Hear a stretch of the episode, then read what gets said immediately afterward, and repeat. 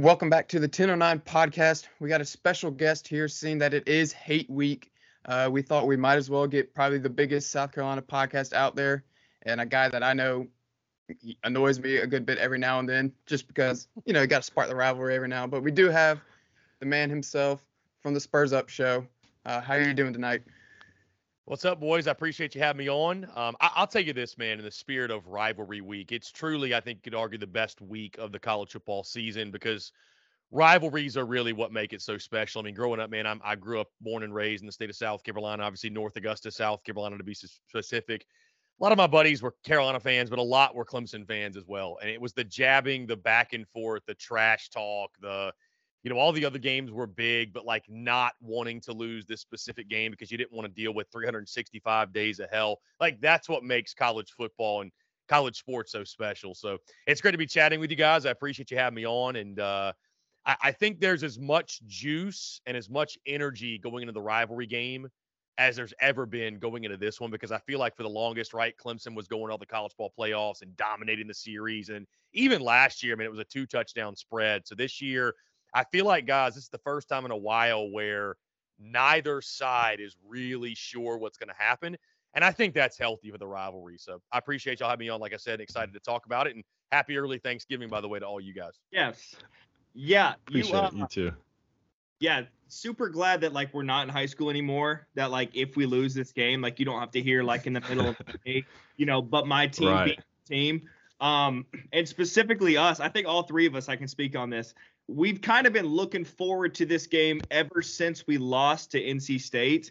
It was like, I don't care about the rest of the games. It's like, right. Oh, we got one goal in mind. I don't even care if we make a bowl game. And like you said, I haven't felt that juice in seven, eight, nine years. And like, you know, not like slighting it or anything, but like the whole time it's like, last game of the season, that's a win to get us to the A C C. That's a win. And then we're going to go to the Fiesta Bowl or Orange Bowl or whatever. Like, I feel so good that it's back to when I was like thirteen and it was like, dude, we're going eight and four, but we got to beat that. You know, we got to last game of the season. So I'm super juiced up. Um, I'm going to be down there. So I'm sure I'll get into a mess. Something. Yeah. And uh, so, yeah, I'm, I'm super stoked, just like you are. Yeah. This reminds me, guys. So I, I first became a diehard Gamecocks fan end of oh two, beginning of oh three, so I was eleven or twelve years old. So my introduction to the South Carolina Clemson rivalry was sixty-three to seventeen. Yeah, that yep. was my first one.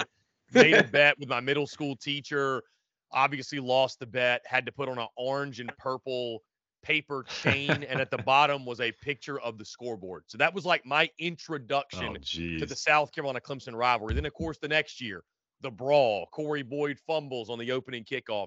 Clemson whooped South Carolina's ass, and, of course, the brawl at the end of the game that kept both teams out of a bowl game. So, I mean, you learn to hate the other side really quickly, but to your point, man, those days, those early two thousands matchup, like, that's all it was. It was like five and six South Carolina against five and six or six and five Clemson, and you're fighting for your bowl lives, you're fighting for bragging rights, you're fighting for all that. So we're kind of back to that. I don't think either side is necessarily thrilled that that's the uh, that's the reality, but certainly it set in, to your point a couple weeks ago, I think, for both sides, where in the midst of a disappointing season, you're not going to throw a parade and say you had a successful year if you win this game, but it at least takes some of the sting out of an otherwise lackluster year.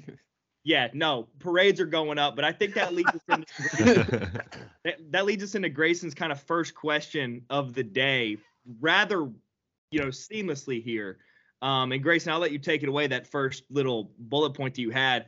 But, uh, yeah, the expectations this year were here. I think I picked us for the national championship. Like, I was all in. We all did. Oh, we all I, did. Yeah. Guys, first game of the league, I, I, had, I had Clemson in my college football playoff. I, yeah. I really thought yeah. – I really thought – I mean, I, I wanted Garrett Riley at South Carolina. There were a lot of Gamecock fans who were pissed off at that. When Dowell Loggins was hired, I was like, I'd trade him right now. I, I really – believe that Garrett Riley was that dude. And I'm not saying he's not going to be, but yeah, I mean, certainly the offensive side, especially beginning of the year, was not.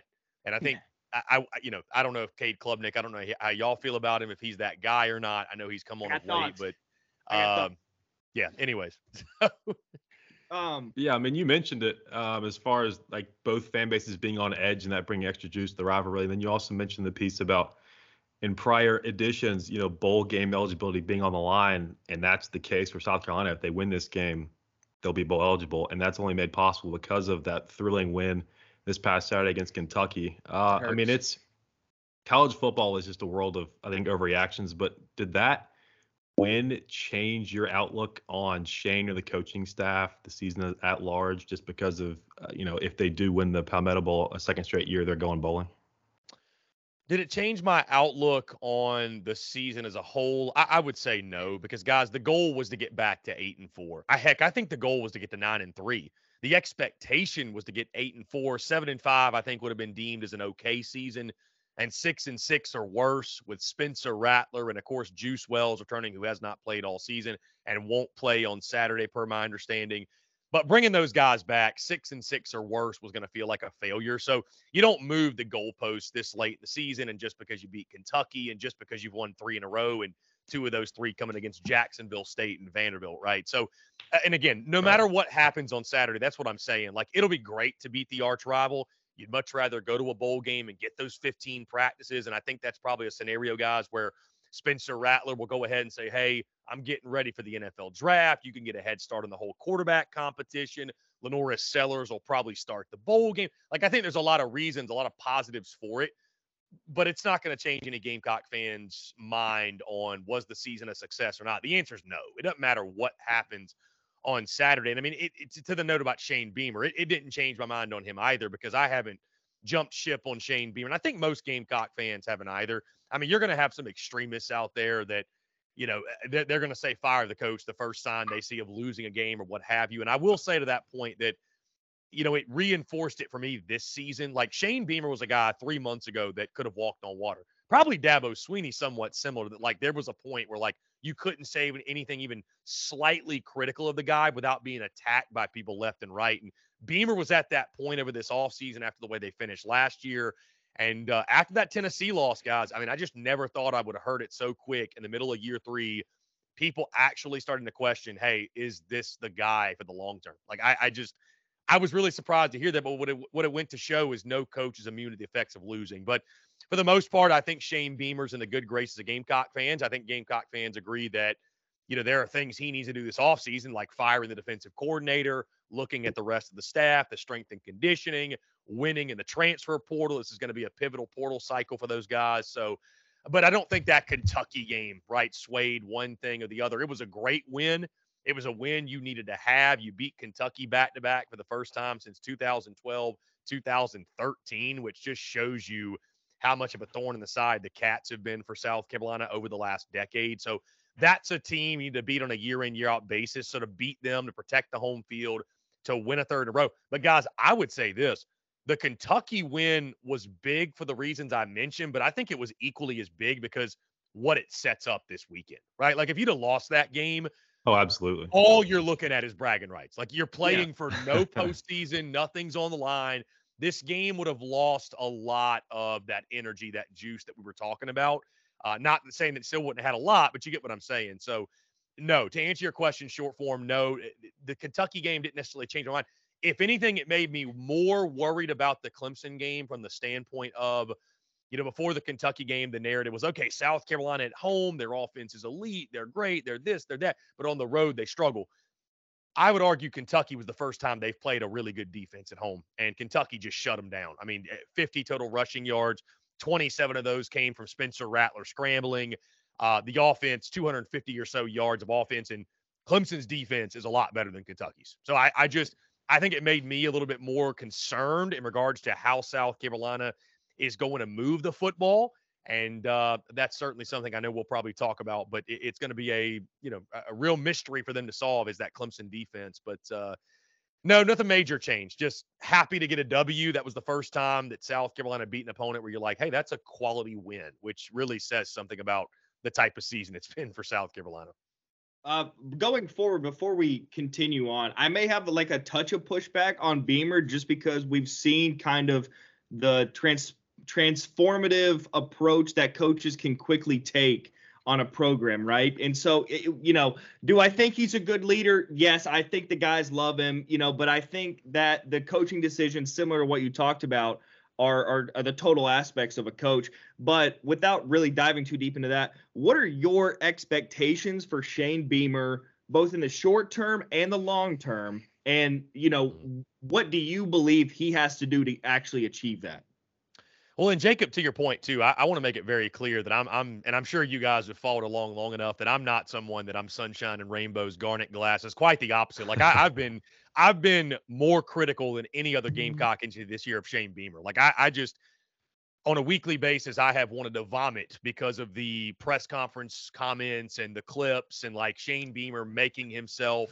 I mean, I said it when he broke his foot. I was embarrassed. Like, and that did not sit well with a lot of yeah. people. But when I heard that, I was honestly embarrassed to be a fan of South Carolina. Like, that's, and I said that publicly. And again, not everybody resonated with that. So, to your point, Shane Beamer's not perfect. He's eerily similar to Dabo, though. Like, he and Dabo are just cut from the same. I'd say that. The mannerisms I, are there. Yeah. The mannerisms, for sure. Like, their styles, the C E O and the being the, the players mm-hmm. coach. And it's funny. I, I I joked with someone a couple weeks ago that I felt like Shane and Dabo were in like a text chain of like, who can say the more ridiculous thing yeah. this week in yeah. a press conference? Because it was like they were going right. back and forth for a while, like of just saying outlandish things. But back to your question, Jacob, the short-term expectations, I think he needs to fire his defensive coordinator and makes make some big splashes, make a big splash in the portal this offseason. This is a massive portal cycle for South Carolina. They were hurt by the portal last year, and Gamecock fans didn't want to admit it. But when you lost Jaheim Bell, Marshawn Lloyd, Jordan Birch, Gilbert Edmond, you lost some quality S E C starters, and they went out and got some guys. Don't get me wrong, but they didn't get S E C quality talent to fill those voids. You look at the offensive line and who they brought in, guys from Yale, Western Illinois, Mercer, Charlotte, and guys, wouldn't you know it, Carolina can't run the football and they can't protect the quarterback. Who could have ever seen that coming, right? So, I mean, you got to go out and get some guys. And I know it's easier said than done because the transfer portal is extremely competitive. N I L is extremely competitive. But you got to go out and get some contributors in the transfer portal. So you got to win in the portal. You need to fire your defensive coordinator and Clayton White. You need to make some changes on that side of the football no matter what you do. Next year needs to be a bounce-back year, guys. Again, easier said than done because you're not going to have Spencer Rattler. And I'm high on Lenora Sellers, but, I mean, is he going to be better than Spencer Rattler was this year? Um, so you hope the pieces around him are better. And, you know, you obviously make a bowl game. There's never an excuse for not doing that. What's the expectation for win total? I think we need to let the roster come together and figure out just what the schedule is, which will come out, I believe, in like mid-December before we determine that. But for the long-term, guys, I, I think it's fair to expect that Shane Beamer can get the Gamecocks football program to a place where they are winning eight to nine games per year consistently. And every three to four years, either they've got the right quarterback, they're a veteran team, the schedule works in their favor, whatever it might be, where they can win double-digit games and make a twelve-team college football playoff. And I know to some, some Clemson fans are going to hear that. They're going to laugh. They're going to scoff. But you got to have some sort of expectations. I mean, you can't just accept six and six forever because that's exactly what you'll be. And trust me, I know the history probably better than everybody listening to this. So I get Carolina has lived in mediocrity forever, right? I get that. But I think that's a realistic goal. Like, I think that can happen at the University of South Carolina. You look across the board, if I just gave you a blind test of here's the facilities, here's the stadium, here's the fan base, you'd say, okay, yeah, there's no reason why that team can't win. But then you put a block C on it and Garnet Black, you can go, oh, well, I mean, they're destined to suck because they always have. So you got to break that mold somehow. I think those are fair expectations. I think those are reasonable. And to the point of Beamer, I think he's going to get till twenty twenty-five to really get it going. Now, what does that mean? I think winning eight games, eight plus games. And at that point, if South Carolina's still meddling in the five to six win range, guys, I don't know. Because at that point, I think you know what you have. So I, the, the, those are the short-term, long-term. Again, I've always said forever, guys, I think South Carolina can be that type of program. I don't think winning an S E C championship is realistic with the way the S E C is expanding, but getting to a twelve-team playoff, I think South Carolina is a program like an Ole Miss, like a Kentucky, like a Missouri, that they can reach that goal maybe once every four or five years.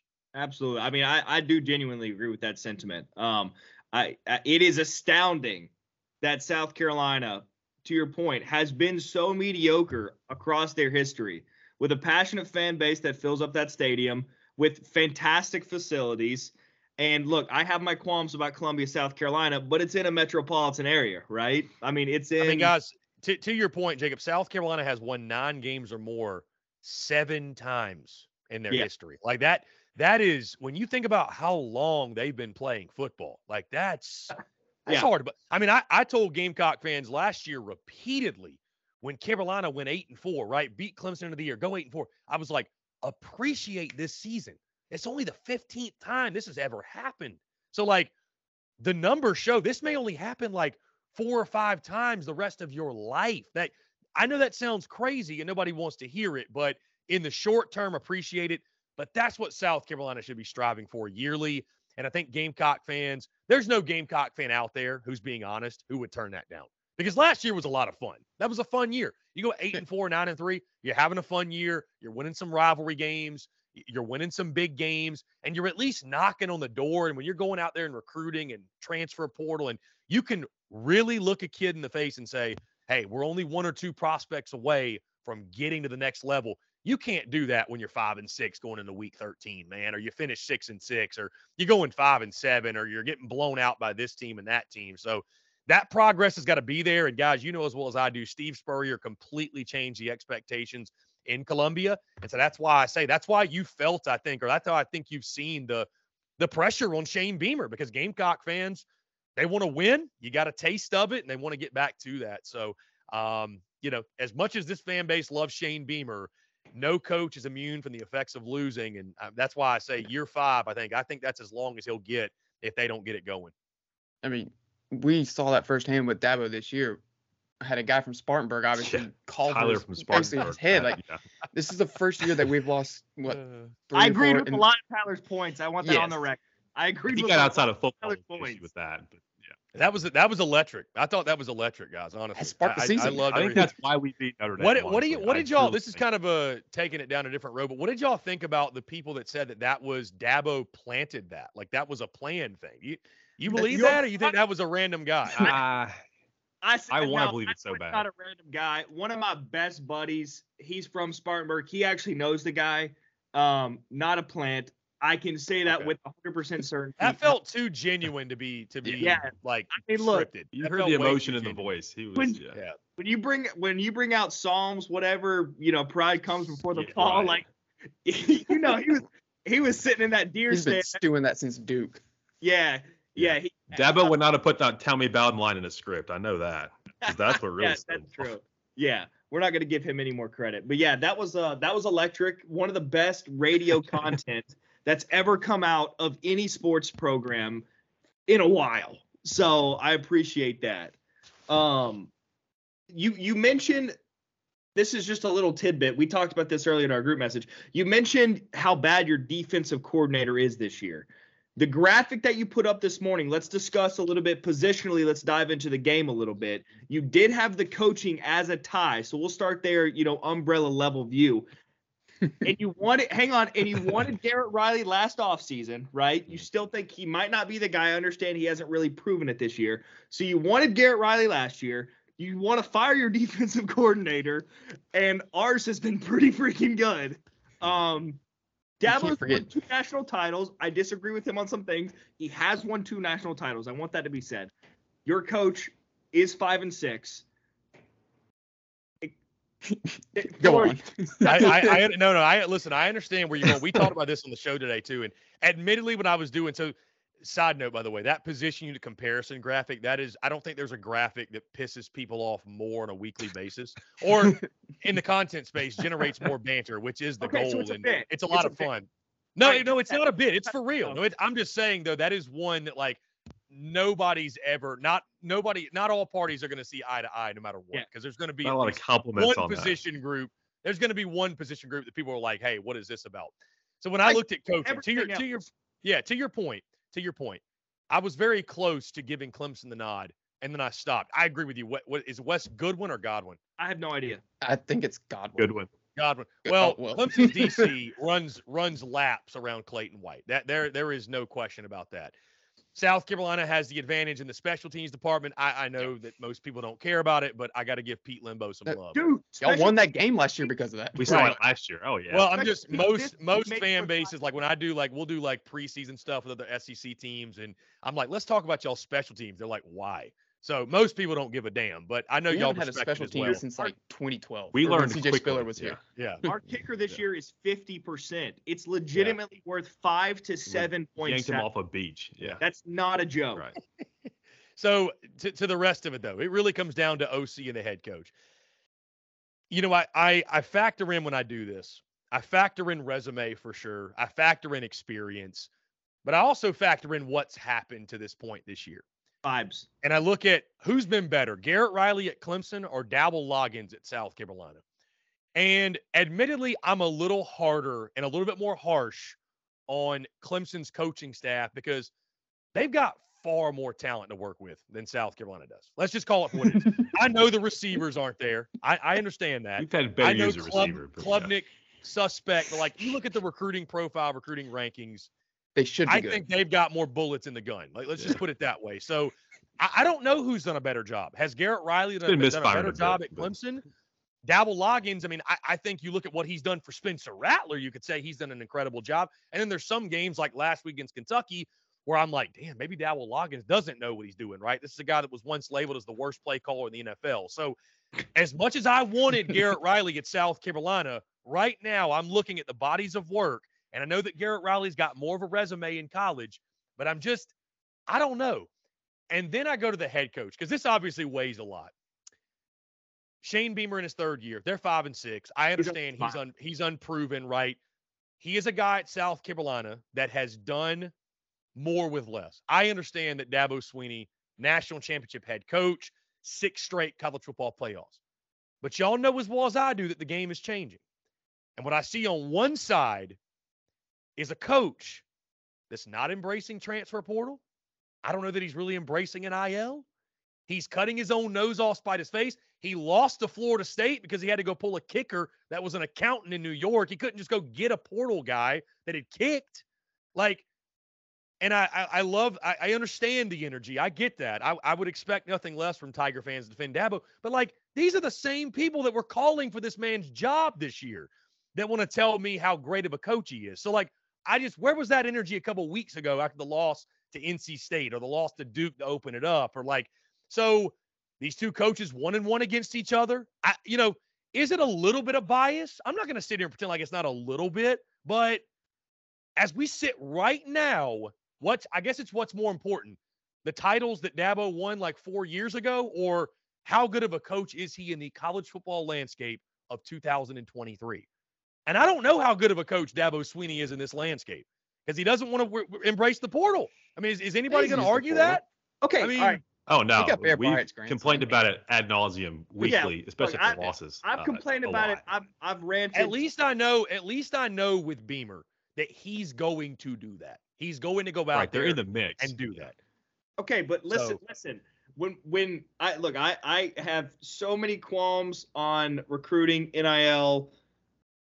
Trust me, it's extensive. I've aired my grievances to many people, both around the program, in the program, and formerly within the program. So to get that out of the way. However, when we talk about coaching, especially for a game unit comparison, we're talking about sixty minutes of football. We, I don't think we need to factor in, oh, is he going to get a, a portal wide receiver this offseason? That, that has no bearing on these sixty minutes, right? It's just – who can get their guy motivated? Who can get their guy motivated more? And as we've kind of seen, and we will continue to see, especially Saturday with Harbaugh, how much, how many points is a head coach really worth over sixty minutes of football? Vegas says zero. So, you know, and then listen, our, how do I put this? You would look at Garrett Riley this year specifically a lot differently if we did not lead the nation in fumbles, fumbles inside the five, and, you know, average amount of points within the twenty.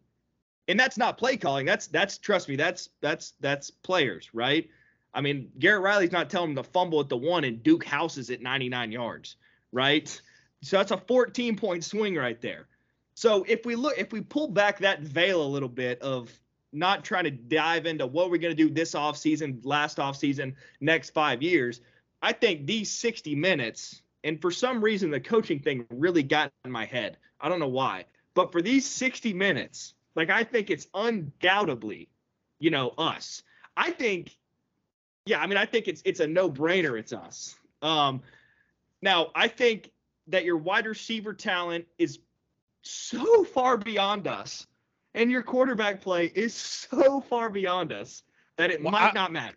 To why I will say this though to wide receiver, I gave South Carolina the nod, but I'll tell you this: I mean, I think Clemson's got more quality bodies in regards to contributors, but there's only one Xavier Legette on the field on Saturday. Like that, that, that, that was the biggest right. difference. But I mean, there's in regards no to, to that. For South Carolina, it's Xavier Legette and then kind of just whoever shows up. Nick Harbor's been coming along for sure, but I mean, I think Clemson might have more like they got a bunch more guys who have actually made plays than it's like South Carolina, where it's like Xavier Legette, a tight end, and then it just drastically goes downhill. So I really don't to be fair. Dude, I got, I got pushed. Listen, I got pushback for giving a push on the tight ends.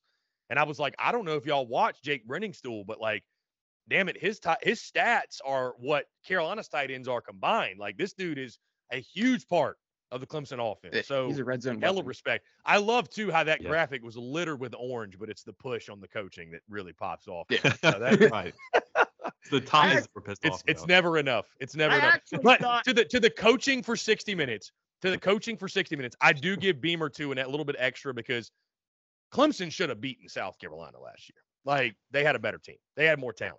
And I would argue that Shane Beamer and his coaching staff out-coached Clemson at their place. So, maybe. Yeah, just, head-to-head I mean, help. We decided to do that punt return where we As soon as we did, like, Dabo, around the Rosie on the punt return. Dabo tried to out-Beamer ball, Beamer ball. That's I would actually yeah. say Dabo may be worth like negative three points. That dude's been a moron recently, dude. Right. Yeah. Like this guy's like, hey, you know what would be sick? A fake punt on our own seventeen in the first quarter. Right. And you're like, this is never worked in the history of football.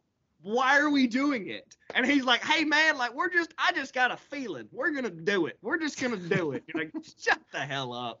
Uh, There's no analytics involved in that whatsoever. No. I, you know what I you know what I love though about the coaching side of things, guys, and I'm glad we can both laugh because it's I, I feel like both fan bases, if you want any indication that these coaches are so similar to each other, both fan bases, like there's no better coach in the country when your team is winning than Shane Beamer or Dabo Swinney, and there is no coach that is more nauseating than yeah. Shane Beamer or Dabo Swinney. None. Yeah. For both sides. And I know yeah. both sides would agree with that. Like, it's yes. like the same reason you love them and you praise them when the team is yeah. winning. Those are the same reasons you're like, this dude is the worst yep. when you're losing. Yeah. Like, whoever is responsible for putting the idea in Dabo's head that we were four plays away from an undefeated season, and he said that like six weeks in a row. That's, I wanted to, bro, that's like, that's like Muschampish. That's Muschamp type of talk. And Beamer's done the same thing. Beamer's done the same thing. And oh, I mean, yeah, that's what's unfortunate is like, now you have to come to grips with, I mean, it's already in the books now that through three seasons, right? Shane Beamer needed to win like eight games to break the record. Will Muschamp, the best three-year start record-wise in South Carolina football history. That's sickening. I mean, that's just truly sickening. So, oh, man. Yeah, I, I think that's another reason why this year for Gamecock fans has been so disgruntling because it's like you have to live with that fact that Will yeah. Muschamp has the best record through three years. A guy who, a guy who didn't even remotely come close to beating Clemson. Not even. I, he was comical. So. That dude was just comic. I, yeah. Should have kept out. Uh, That's the equivalent of State. Like the uh, Sean Elliott. Yeah, should have kept Sean Elliott. Oh. That's yeah. your guy. South Carolina's guy going forward. Hindsight's twenty twenty, but I would have taken Sean Elliott over Will Muschamp any day of the week. That was just yeah. abysmal. That that was that was brutal. That was. Those and were some and fun times. This we could have a whole combo, guys, about that era and like I was. I mean, I, I I don't know if you guys were around for this, but like I, I sort of my first big break was the Fire Will Muschamp video. I became the Fire Muschamp guy. I was the Fire Muschamp guy for like two years. I That's was so happy when be. he actually. Yeah.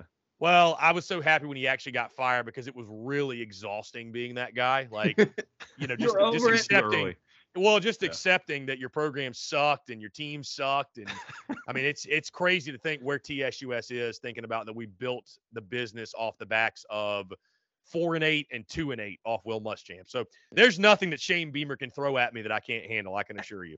Yeah, there's like a million little – I mean, we're not like a Clemson podcast. We all went to Clemson. We're trying to be lean more into that. But there's like a million different Clemson things that popped up when we won two national championships in four years. It's a hell of a lot easier to do then than when, yeah, when you're two and ten. Yeah, yeah. Well, that that that's what always humors me too, is I'm sure you guys see on social media that like T S U S is a closet Clemson fan. And I'm like, guys, I started this business back in two, January twenty seventeen when I started making content anyway. Yeah. And I'm like, if I, was a Clemson, if I was a Clemson yeah. fan, or right. even if I had converted and I had the opportunity to convert back, and if I chose willingly to cover the Will Muschamp-led Gamecocks football program versus the Clemson football program that had just, I think, either won a national championship or gone to one or was like top five in the country, no. if I chose that route, I'm either a complete idiot or the worst entrepreneur on the face of the earth. Yeah. Like, no, nobody chooses right. the life of a Gamecock. Let me just make that very clear. You're born in it, it sticks in your blood, yeah. and you have to live through it, my friend. Nobody is just bandwagoning that. Question. So, let's call it. Let's call it for, especially during the Muschamp era. Like, give me a break. That was the worst. Yeah. That was the worst. And those on, were three years that we were there, and they were the best times ever. Right. Dude, those, yeah. those, those games, and that's what I'm saying about this game upcoming Saturday. It's so much fun going in a game where it's like, man, it's a touchdown spread. Who knows? Like, both fan bases are kind of like, you know, on edge, bro. Yeah. Those games were snooze fests. Those, those games, I mean, those yeah. even Clemson fans got bored of winning because it was. I mean, there's nothing worse than it's it's rivalry week. I'll never forget two thousand nineteen. It's rivalry week, and the spread opens at like twenty-six and a half, and you're just like, what's the point? Like, what is even the point? And you got Todd Ellis on the play-by-play. Carolina in twenty nineteen gets a, a goal line stand to open it, and they're going crazy. And in the back of your mind, you're like, bro, we're going to get killed. Like, we're gonna, and and sure enough, I think the score was like thirty-eight three in that game. Yeah. So, I mean, it yeah. was – yeah. yeah. Oh. That was a fun one, though. I'll get yeah, no, dude, those, those teams, like, one. you talk about, like, yeah. how much pressure's on each side this Saturday. And I, there there's pressure for sure, right, because for the winner – It it puts a Band-Aid on kind of a lost season or a hurt season. The loser, it's going to be just pure tor- turmoil it, oh, for the entire yeah. offseason. It'll be a long. But those those Clemson teams had more to lose because they were destined for the playoff, but, like, they didn't give a damn because they just knew they were so much better than South Carolina. Like, those yeah. Trevor Lawrence teams, it was like yeah. N F L against J V. Like, that's yeah. what the games looked like. I don't know if you know any of our background. I mean, you obviously don't, but we all three were student trainers for the football team from twenty sixteen okay. to twenty twenty. Oh, uh, beautiful. Yeah. So look, I, I'm, and I was like Trevor, I was beside Trevor on the sidelines when he came off, dude. And like, like we would talk about, like, I had him and Justin Fields, like, his junior year or his sophomore year. We like talked about like who I started in fantasy football, like in the middle of games. I would ask guys after the after the game, like, hey, how many different plays did we run? And I will never forget this. It was after the Georgia Tech game. Um, Tremaine Ankrum tells me we, we ran six different plays the entire game.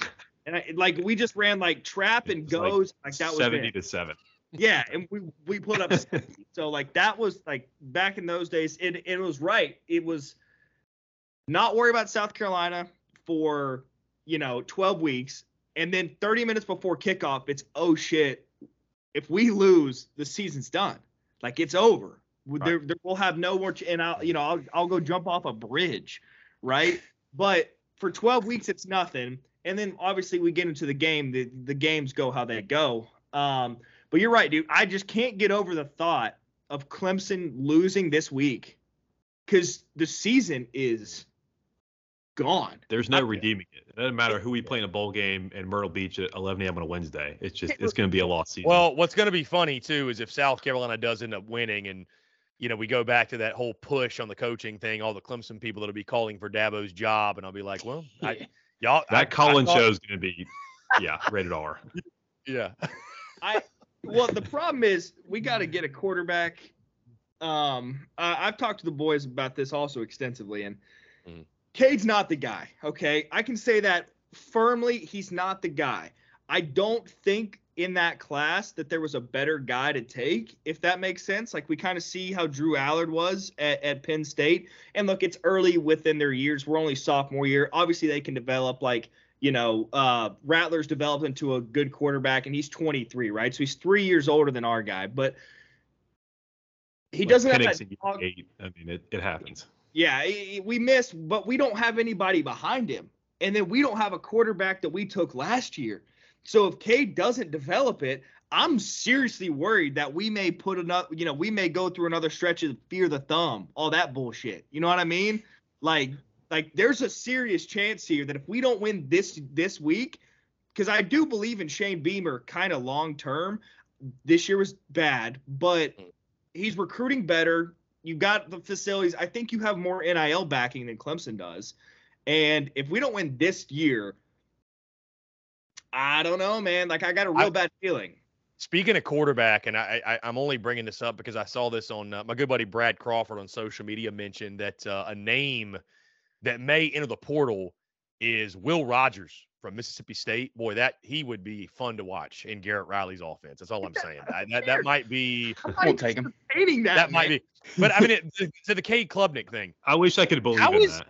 How is he still starting when he openly runs whatever he wants and Dude, doesn't run what they call? That's how okay, dire it is behind Hunter him, Helms. Honestly. We have Hunter one, Helms is our second quarterback. We have one actually recruited quarterback, right? And he can't Red crack the two walk-ons that are ahead of them. So our only actual quarterback on roster is a, like a high four-star, right? We recruited well, I guess, but he can't crack this, the you know the three deep on the on the chart. Like Bear Bryant's grandson is our third string. You know what I mean? Like Hunter Tyson would be fan- our only portal guy ever, by the way. Yeah, yeah, is a fantastic walk-on quarterback. He is, but he shouldn't be our our two deep. You know, like so. Oh. I'll, I'll tell you this, Cade Klubnik, hell hath no wrath.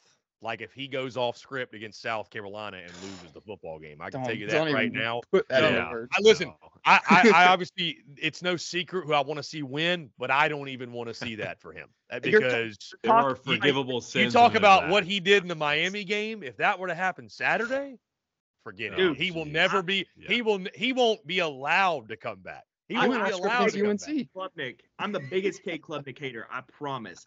I think he has all the tools in the world, but I think he's a literal squirrel. Like, he's got no idea what's going on, man. And he's just like, I see some grass. I'm going to go. I...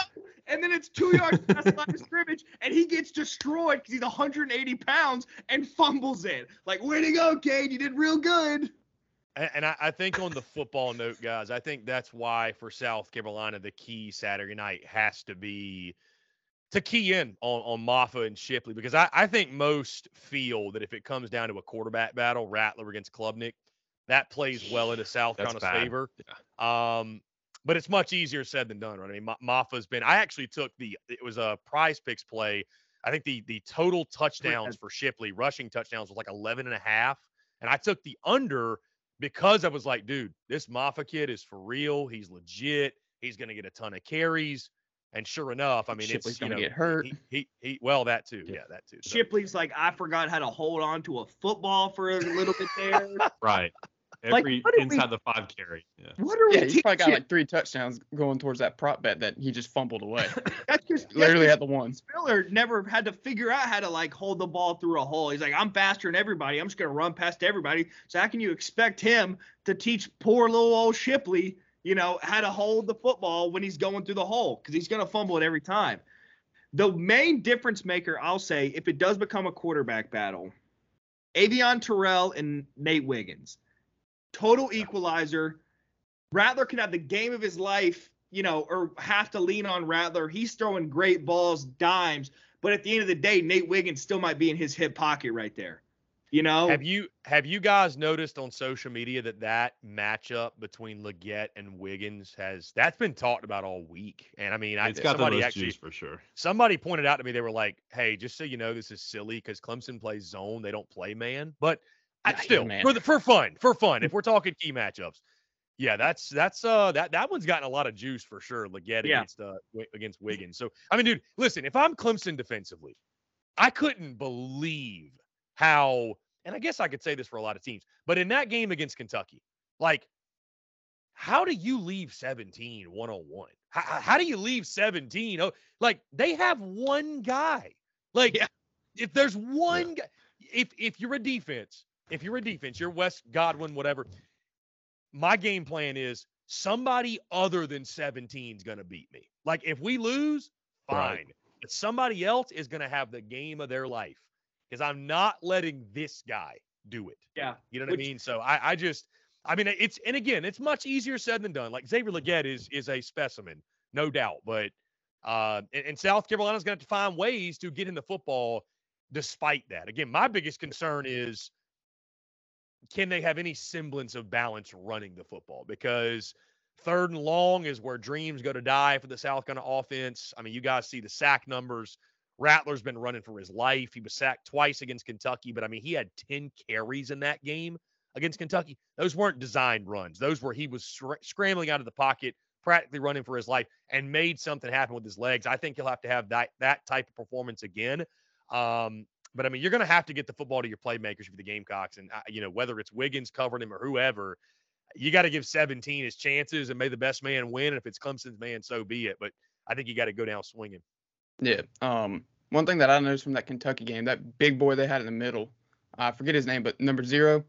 I literally posted, it's not tweeted anymore, but I posted during the game, simply put, Deion Walker, who is number zero. Yeah. Deion Walker is making the South Carolina offensive line his bitch. That's I literally posted. I was like, I don't know how else to phrase it. He is making uh. the South Carolina offensive line his bitch. So yeah.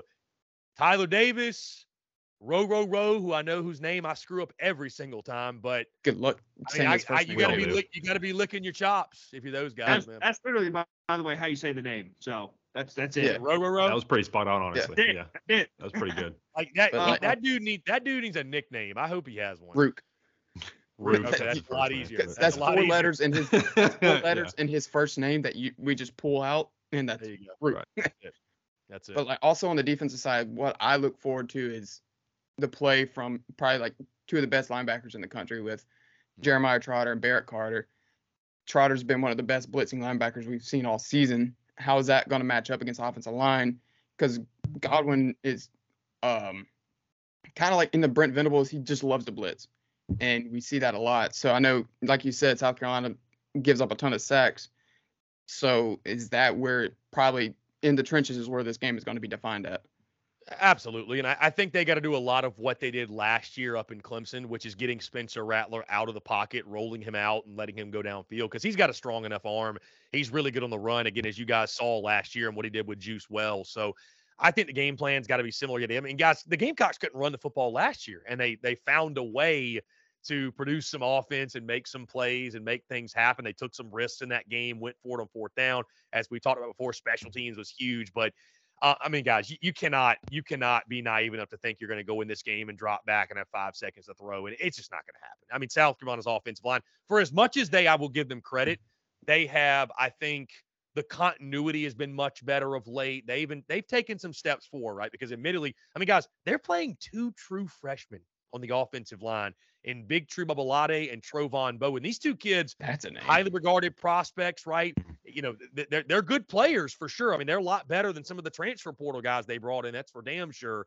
But you cannot realistically sit there and think that you're going to just, you know, drop back and Spencer Rattler's going to be playing seven on seven, especially, again, guys, you know, if you can't get Marvio Anderson going at all, and I mean, to your point, Deion Walker completely stuffed that last week for Kentucky. Their linebackers are really good. And, of course, uh, Trotter and Carter are going to be just a completely different level. I have a lot of respect for those guys. I think the best duo in college football at that spot. So I think for South Carolina, you almost have to look at this, guys, I think, like the Georgia game maybe. I don't know that Clemson's on that level, but, I mean, you expect to not have a lot of time. You need to have a lot of extensions of the run game on the outside, right? Get it to your playmakers.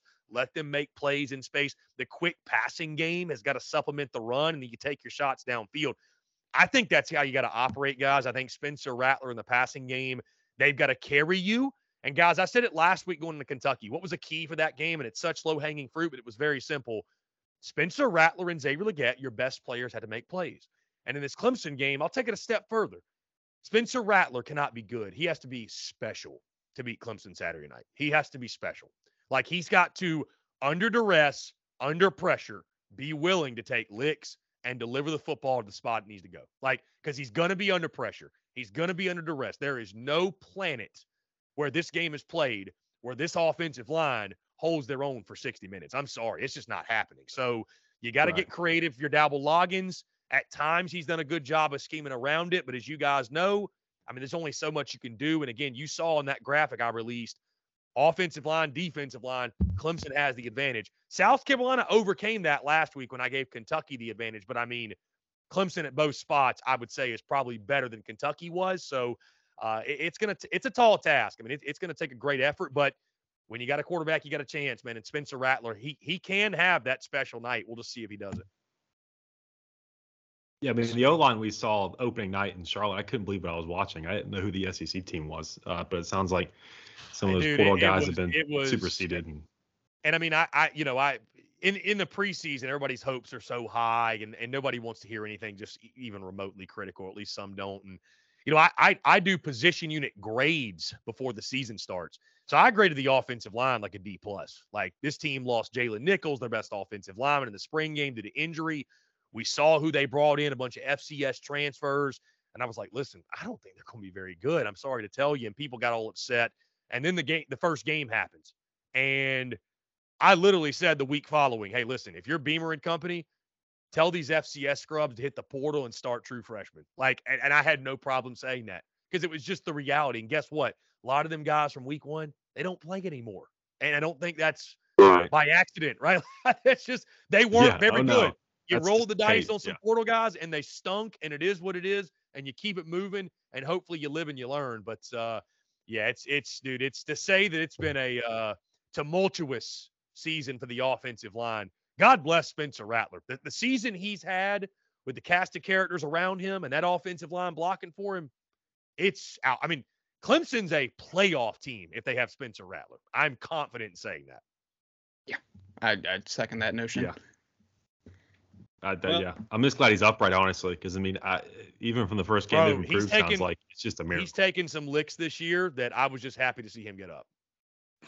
Right. I mean, yeah, it's been That's, maybe. Uh, uh, no, you don't wish injury. I won't even say it. You you don't no, wish no, no, no, no. any player. No. You don't wish injury. I that I stopped myself because I'm a gentleman. I, it almost came off the tongue. But I, that I takes away back. from the game, so I don't want anything to do with that. Yeah, now. I want best on best. We're civil. Uh, We're civil right now. Available. We, we don't we don't need to be wishing we don't need to be wishing for any Jordan Travis situations in here. That's that's no oh, no no no. I mean yeah, that no. was uh, the playoff committee really a touching tribute and already kicking them out of the playoff. Uh, that's tough. Right that, that, that's that's I mean, tough, man. Kick a man while he's down. That's tough. Yeah, I mean, I mean they're at five. Picking right now. Sorry, sorry. God, Bailey's our resident comedian. All I right, mean, boys, I took too much time. I think we took too much time off his. Hey, it's been an hour. Dude, it, oh, hey, wow. listen, great conversation, guys. And I, I will tell you this because the uh, – and, I, and I'm not trying to butter you guys up, I promise. But uh, it's going to drop tomorrow anyways. Um, and you didn't ask, but I figured this will just humor you. I am picking Clemson in this game. I, I'm going Clemson twenty-seven to twenty. I, I just – I don't trust South Carolina's line of scrimmage. I don't trust their O-line. I think they got away with it last week. Uh, and I think Clemson last year, they lost that game because they stopped giving the football to Will Shipley. They stopped running the football. Yeah. I don't I don't think they're going to make that mistake yeah. again. And weirdly enough, guys, weirdly enough, the road team has had a wild amount of success in this series. So as mm-hmm. much as you'd think home field advantage matters a lot, I mean, it does, but does it really? So, yeah, night atmosphere would be interesting early. You know, I think yeah, that'll so, I mean, be... I, I don't want to be right on this one, but, guys, a couple weeks ago, I never thought South Carolina was going to win four in a row to close out the season. And uh, right. I still feel that way. So we'll see what happens. But I, I just that that offensive performance against Kentucky, I think really just it put a bad feeling, bad taste in my mouth. And I, I just I don't know how South Carolina is going to move the football consistently enough to, you know, to, to match Clemson. Now, if the turnovers happen, I think if the Gamecocks win the turnover battle plus two or more, we're having a different conversation. And I know you guys, Clemson's turned the football yep. over an insane amount for whatever reason, but if yes, Clemson absolutely. can take care of the football, I think that the Tigers come out victorious, and so that's the way I'm going in this one. One yeah. more pick, uh, biggest game outside of our lovely state of South Carolina, Ohio State and Michigan. Any deep thought into that yet as we progress towards uh, rivalry Saturday? Yeah, I'm, I'm, I'm. It's not too deep a thought, but I'm going to go Ohio State. I, I you know, I, I got to stick with it too. You know why? Because I picked Ohio State in my college football playoff in the preseason, and. uh You know, man, I I feel like Michigan, I know that they are a team that is playing with this chip on this shoulder, this edge, but I feel like they've also somewhat been playing with fire this year. And I don't know, man, I have this feeling. It just, it's, it's this glorious letdown incoming with College Game Day in town in Ann Arbor. Karma's a bitch, and Michigan, I, I'm not saying that they, the, the, the, the, the suspension is correct. And I don't think stealing signs, like I'm a, I come from the school of baseball. Like that's just so part of the game. But, you know, karma is what it is, and it won't shock me at all if the football gods don't uh, don't pay Michigan a visit this Saturday. So I think it's going to be a great game. I can't wait to watch the game, guys, but I'm going to Ohio State in that ball game. And you got to make sure. Yeah, I'm with you there. Head coaching matters. So, you know, during the ball. So. I got to I gotta keep putting the narrative in the head. That's a push, they lost yeah. because Jim Harbaugh was the president. Yeah, right, yeah. right. Yeah. He was worth he was, five or he six was worth points. The touchdown. He was worth yeah. the touchdown. Anybody else, boys? Oh, I got That's everything it. Else. Uh, appreciate it, brother. Chris, we appreciate it. Absolutely. Uh, if you want to plug anything, absolutely feel free. I saw the Rowback link uh, up on top of the Twitter, so congrats on that. Uh, but yeah. Which, by the way, the quarterback is a Rowback athlete, if you didn't know. I, is- I did see that. I respect that. Listen, I you know, and it's funny, too. It's funny, too, when uh, Rowback reached out to us, and I, and I, you know, we linked up with him or whatever, and and – you know, I had some people reaching out to me like, how dare you, Cade Klubnik likes Rowback. I'm like, well, he has good taste. I mean, the stuff's nice. You might be taking his deal, honestly, if he's playing like this. Yeah, no, like, I don't care who's wearing it. Like, whatever, man. It's it's good stuff. It's all equal opportunity out here. But, yeah, we're – so I'm Chris Phillips. We're at the Spurs Up Show, uh, X, Facebook, Instagram, YouTube, TikTok, wherever you get your content. Um, we host a daily live show called The Daily Crow, which airs on YouTube, Facebook, and X, noon to two p.m. Eastern. We take questions, comments, and voicemail. So it's a very engaging show. Welcome all those to come out and uh, talk, conversate. We don't just talk Gamecocks. We talk S E C as well. A lot of S E C football picks, previews, predictions, storylines, all that good stuff. Um, we do have our own online store, T S U S dot store. It's not just the Rowback stuff, but that's a really cool collaboration that we're excited about. Um, podcast drops daily, iTunes, Spotify, Google Podcasts. We drop YouTube content daily.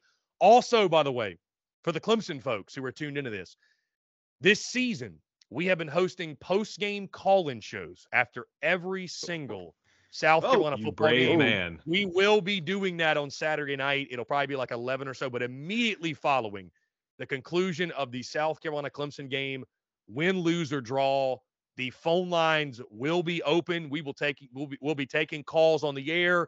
This is completely unfiltered, unedited. There's no bleep button. It gets as wild as people want it to get. So I, I have a feeling that no matter what happens, it is going to be a complete shit show. So I'm, I'm looking forward to it. I'm looking forward to it. It'll be on YouTube, Facebook, and X. Again, I say the best way, just hit the subscribe button on YouTube.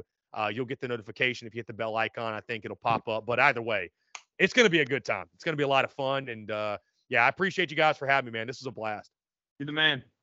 Appreciate it. Absolutely. Thank you. Subscribe.